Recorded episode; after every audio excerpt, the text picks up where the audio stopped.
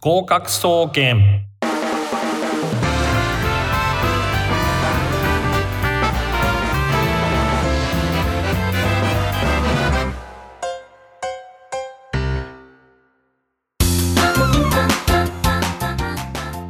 皆さんこんばんは。19時になりました。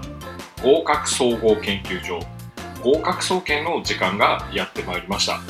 私はパーソナリティの渡辺敦です。月の前半を担当しております。よろしくお願いします。9月は今週と来週の放送を私渡辺が担当いたします。毎週火曜日19時調布 FM83.8 よりお届けしております。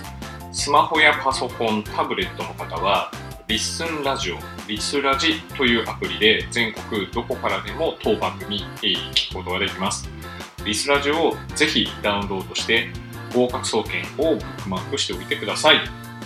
この番組は大学受験をメインに様々な受験、資格試験などを目標に向かって頑張っている皆様を応援する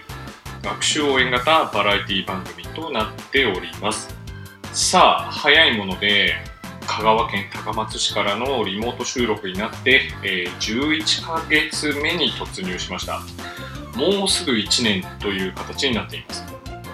今回もこう香川県高松市にて孤独にですね、リモート収録をしております。えー、皆様の、えー、番組へのメッセージ、えー、応援メッセージ、その他、えー、様々なコメントだけが、えー、この孤独な収録の心の支えになっております。えー、ツイッター、えー、ハッシュタグ合格総研、えー、で、えー、感想等をつぶやいていただけますと励みになります。えー、さて、私の方はですね、えー、2020年の1月末に移住してまして、移住しましてですね、こちらから、え、1年8ヶ月目とえいうことになりました。えー、ということでですね、本日は、え、9月第1回目の放送ということになっております。えー、2021年も残すところあと3ヶ月ですね。えー、もう早いですね。で、まあ、コロナ、えー、まだ世界的な収束というのが見えない感じですね。着地点が見えないという感じになります。えー、受験生の皆さんは、そろそろですね、ご自分の志望校を、えー、対策していく時期になりました。ねえ、浪人生の人はできれば9月から、現役生、高3生の人は、えー、遅くも10月から取り掛かりましょう。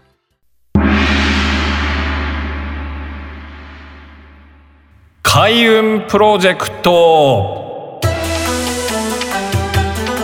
開運プロジェクトのコーナーです。このコーナーは運気の上がる情報を提供してリスナーの皆様の運気をどんどん上げていこうというコーナーです。えー、先月からですねセミリタイヤ入門というのを、えー、やっております、えー、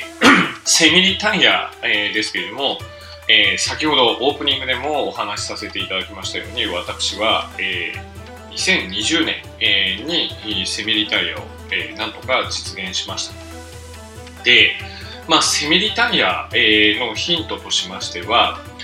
まあ、未来っていうのは予測できないと、えー、ですので 逆に言いますとまあなんですかね明るい将来っていうのを思い描くっていうのは、まあ、これは大事なんですけども、まあ、悲観的な方っていうのはなかなかセミリタイヤに踏み切れないということです。で、まあ、私が考えるところでは、まあ、考えすぎっていうのはあまり意味がないのではないのかというようなお話をさせていただきます。で、前半なんですけれども、本日はですね、えー、2つの、えー、考え方をちょっとご紹介したいと思います。えー、一つはコーゼーションってやつですね。英語の、えー、理由を表すコーズ、CAUSE の名詞形、コーゼーション。えー、こちらがですね、未来はまあ予測できるという立場です。で、予測できる未来といったもの、ね、これを前提にして、まあ、未来を、まあ、いくつかの予測をし、過去のデータっていうのから、まあ、そのどうなるのかっていうことを予測して、まあ、その、え、予測した未来に対応するような目標計画といったものを立ててで、まあ、現在の状況というのを踏まえて PDCA というですね、え、プラン、ドゥ、チェック、アクションという、そういうサイクルですね。え、これを回していくという考え方です。で、まあ、えー、いろいろですね、まあ、社会で言われていることとかですね、まあ、あの、コンサルの方が話すこととか、まあ、啓蒙書とかビジネス書っていうのは、もうこのコーゼーションの立場っていうのは非常に多いんじゃないかと。で、まあ、コーゼーションとまでいかなくても、まあ、現状を改善するためには PDCA ですね。まずは計画して実際にやってみて、まあ、それをチェック、まあ、あの反省して、えー、いろいろ踏まえてですねでさらにアクション、え、改善した状態でアクションをするっていうことをぐるぐる回していくと、まあ、結構うまくいくというこういう立場ですねで、まあ、これはですね割と環境が安定していて社会に変化がないそういう平和な時代ですと、まあ、機能する考え方ですね。で、それに対してですね、エフェクチュエーションっていう、え、考え方があります。これは、エフェクトですね、EFFECT という、まあ、効果とか、結果とか、まあ、そういう意味の、えー、から派生してできている名詞なんですけども、こちらはですね、もう未来はもうわからないと。予測しても、まあ、あまり角度の高い精度の高い予測はできないのだから、まあ、目の前の現象一つ一つに自分が今持っている手持ちの資源とか既存の手段こういうものを上手に活用してその都度その都度臨機応変に状況に対応していくという考え方です。で、まあ、大切なのはですね、まあ、その時に流されるというわけではなくて、まあ、きちんと対応していく積極的にですね自分がその、え現象といったものに向かっていくという考ええ方、えー、いうことになります。で、まあ、その、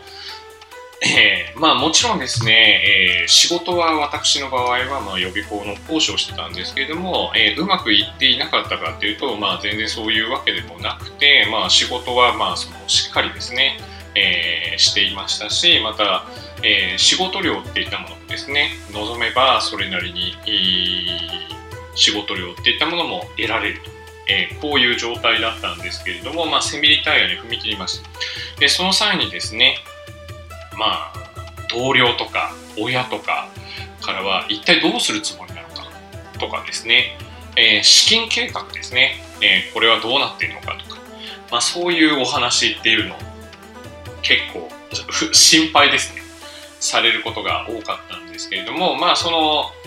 えー、まあ全く文化とか風習とか周りの人が考えていることがわからないという状況ではなくて国内の移動えー、ですね、えー、まあ、私は主にですねずっと、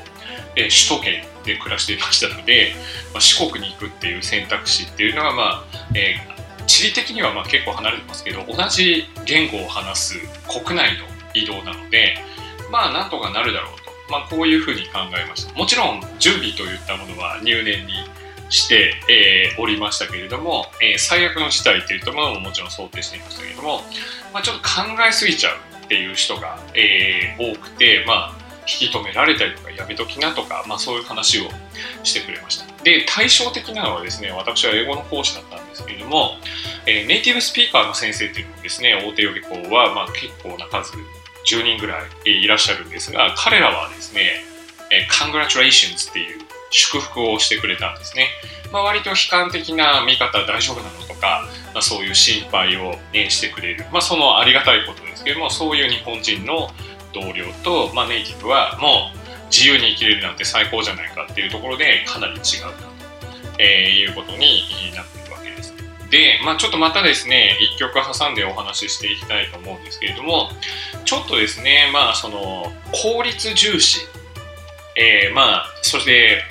失敗したくないっていう気持ちが、まあ、ここ20年ぐらいの間に日本社会の中に結構根付いてしまってるんじゃないかっていうそういう危険性がありますつまりですね、えー、コスパ、えー、とかですねまた次後半でお話ししますけどタムパなんていうのが最近言われていますが、まあ、こういうものを重視した考え方で、えー、いろいろな状況を判断していくっていう人が多すぎるんじゃないかなというふうに思います。ますじゃあちょっとですね、えー、ここで1曲お届けしまして。はい、えー、ということでですね、ハイスクール・のブ・ザ・デッドを聞いていただきましたけれども、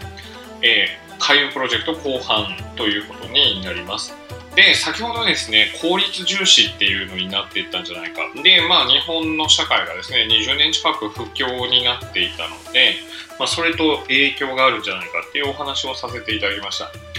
で、コスパ、コストパフォーマンスですね。お金、えー、を要するに提供したものに対してどれぐらいの見返りがあるかというのがコストパフォーマンスという意味だと思います。で最近、えー、まあ、一部若者等が、えー、言っていることはタムパータイムパフォーマンスってやつですね、まあ、時間あたりどれぐらい自分の効用、えー、ユーティリティっていうのが高まるかっていうのは、まあ、タムパと呼ばれる現象らしいです、まあ、ですのでまあなんかね、えー、仙台でしたか、えー、なんか逮捕される事件が、えー、ありましたけど著作権の問題で、まあ、映画っていったものの まあ、即集の、早いストーリーを作って、まあ、それを上げてた人が、まあ、著作権法ですかね、えー、逮捕されたりとかしましたけれども、まあ、損したくないとか時間を有効に使いたいっていうそういう気持ちっていうのが、まあ、かなり、えー、まあ、多くなってきてるんではないかと。でその背景としては、まあ、失敗したくないとか、まあ、そういう形だと思うんですけれども、まあ、そうするとですねどうしてもまあ未来を予測して、まあ、計画してっていうコーゼーションの、え、思考に入ってきがちだと思います。で、まあ、そのセミリタイアするっていうことですね、私の場合は、えー、親戚も知り合いもいない、縁もゆかりもない、ここ、香川県高松市、えー、やってきて、えー、セミリタイア生活を始めたわけですけれども、まあ、その時、どういう不具合が生じるのかとか、あるいはもっと稼いでからの方がいいんじゃないかとか、いろいろなアドバイスはもらいましたけど、まあ、考えすぎは無意味っていうことになりますね。まあリタイアしてみてですね、まあこちらの生活に来て分かったことは、まああの、仕事をしていた時ほど お金はいらないんですね。もう最低限の、えー、要するにお金で、まあ、食費とか光熱費とかで、えー、まあ、あとガソリン代とかですかね、地方なんで、まあ、こういうので済んでしまう。で、まあ、えー、食材も非常に新鮮で、種類も豊富で安いと。で、時間もまあまあ、働いている時に比べてはあるので、まあ、自炊とかも、えー、できるという形になってくるわけです。ですので、まあ、全然ですね、問題はないという形になります。外食の回数が本当に減りましたね。まあ、都内だともう本当に、えー、ちょっと豪華なランチで1000円みたいな感じになっています。まあ、国際比較で言うとですね、日本っていうのは本当に、えー、食事とかっていうのはですね、グレードに比して、まあ、安いと言われているんですけれども、それでもですね、毎日1000円とかでディナーで家ね、まあ、ちょっとお酒飲んだりとかして4000円とかかかっちゃったりとかするとで朝ごはんもちょっとモーニングをた、えー、食べてみたいなことになると、まあ、すごいコストになっていくわけですね。で、仕事のお付き合いの飲み会とかっていうのも、まあ今コロナなのでないとは思いますけど、そういうこと、えー、が、まあ、なんですか、なくなったんで、まあお金はあんまり思ったほど使わないという感じですね。えー、で、すごい緊縮して、財政ですね、あの、いろいろな、えー、ことを抑制しているというわけでも正直。まあ使いたい時に使ってという感じなんですけど、意外とかからずということです。ですから、まあ、案ずるより産むがやすしという言葉がありますけれども、まあ、実際やってみると。で、えー、小捨てて街に出ようっていうのもありましたけれども、まあ、実際にやってみて、その中で、まあ、気づきとか学び、失敗してもそれを、えー、次回に生かせばいいやぐらいの感じでやっていけばいいんじゃないかと思います。で、これは今、セミリタイヤの話をしていましたけれども、まあ、受験なんかでもそうですね。まああの浪人ね、えー、したくないっていう気持ちはわかります。えー、あるいはですね、まあ、えー、なんですかね、なるべく効率よく、えー、いうような、えー、考え方っていうのが流行っていて、まあ、SNS とか YouTube とかでも、まあ、そういうことを指南する、指導する、そういう人が人気のようなんですけれども、まあ、回り道してから気づくっていうことも、えー、十分にありますし、その中で自分の向き不向きが分かったり、新たな出会いがあったりするってこともあるので、完全にですね、えー、最初の当初の目標の最短距離、えー、を詰める、え、ことが、え、ベストなのかつまり、えー、コスパやちょっと気持ち悪い言葉だと僕は感じているんですけどタムパですねタイムパフォーマンスを追求していく人生っていうのが、えー、いいものなのかどうかっていうのはちょっと考えた方がいいと思いますね。まあ変な話ですけれども、えーまあ、人生で大切なことは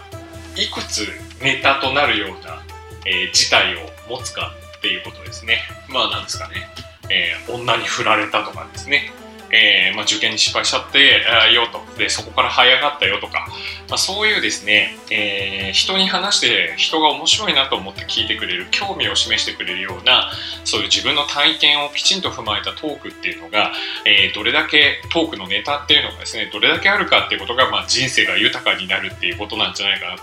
えこういうふうに私は考えております。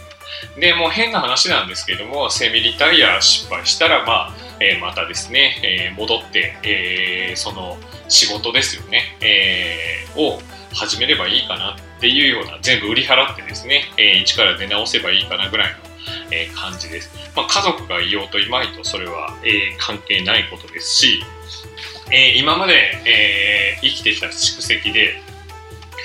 人的資本と言いますけれども、ヒューマンキャピタルは、まあ、これは必ず蓄積されているもので心配いらないんじゃないかと。恋愛なんかもそうですね。えー、ツイッターの、えー、質問箱なんかを広げていると恋愛の相談が結構来たりとかして、まあ、あの僭越ながら私も、えー、一生懸命答えさせていただいていますけれども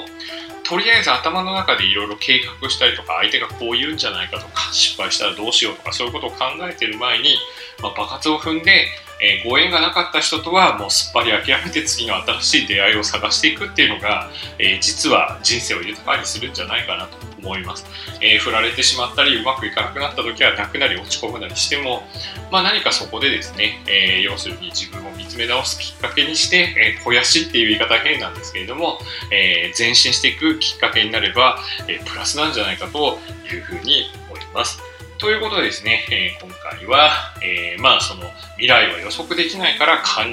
えすぎは無意味。それ、えー、で現在のような、えー、社会においては、えー、エフェクチュエーションというのが重要で、えー、PDCA みたいなものっていうのは安定した社会の中でしか、えー、通用しないよということを、えー、お話しさせていただきました。以上、開運プロジェクトのコーナーでした。そろそろお別れの時間がやってまいりました。この番組ではお便りを募集しております。各コーナーで取り上げてほしいこと番組の感想悩み事相談などございましたらどしどし送ってください。宛先を申し上げます。メールアドレスすべてアルファベットの小文字で gokaku.music-bunker.com えー、合格アットマークミュージックハイフンパッカー .com となっております。えー、私がやっておりますアメーバブログ、ある予備高校師の日常バージョン2というブログ、こちらの、えー、メッセージの方からでも結構です。えー、まあ、ほぼ毎日更新しております、えブログもチェックしてみてください。えー、Twitter のアカウントは合格総研というふうに検索していただきますと、えー、前半担当の私渡辺と後半担当の中野秀人さんの2つのアカウントあります、えー、こちらのダイレクトメッセージの方からもお便りを送っていただけることが可能です、え番組の感想などもぜひハッシュタグ合格総研。合格総研は漢字で、えー、ツイートしていただくと助かります。励みになりますので、よろしくお願いします。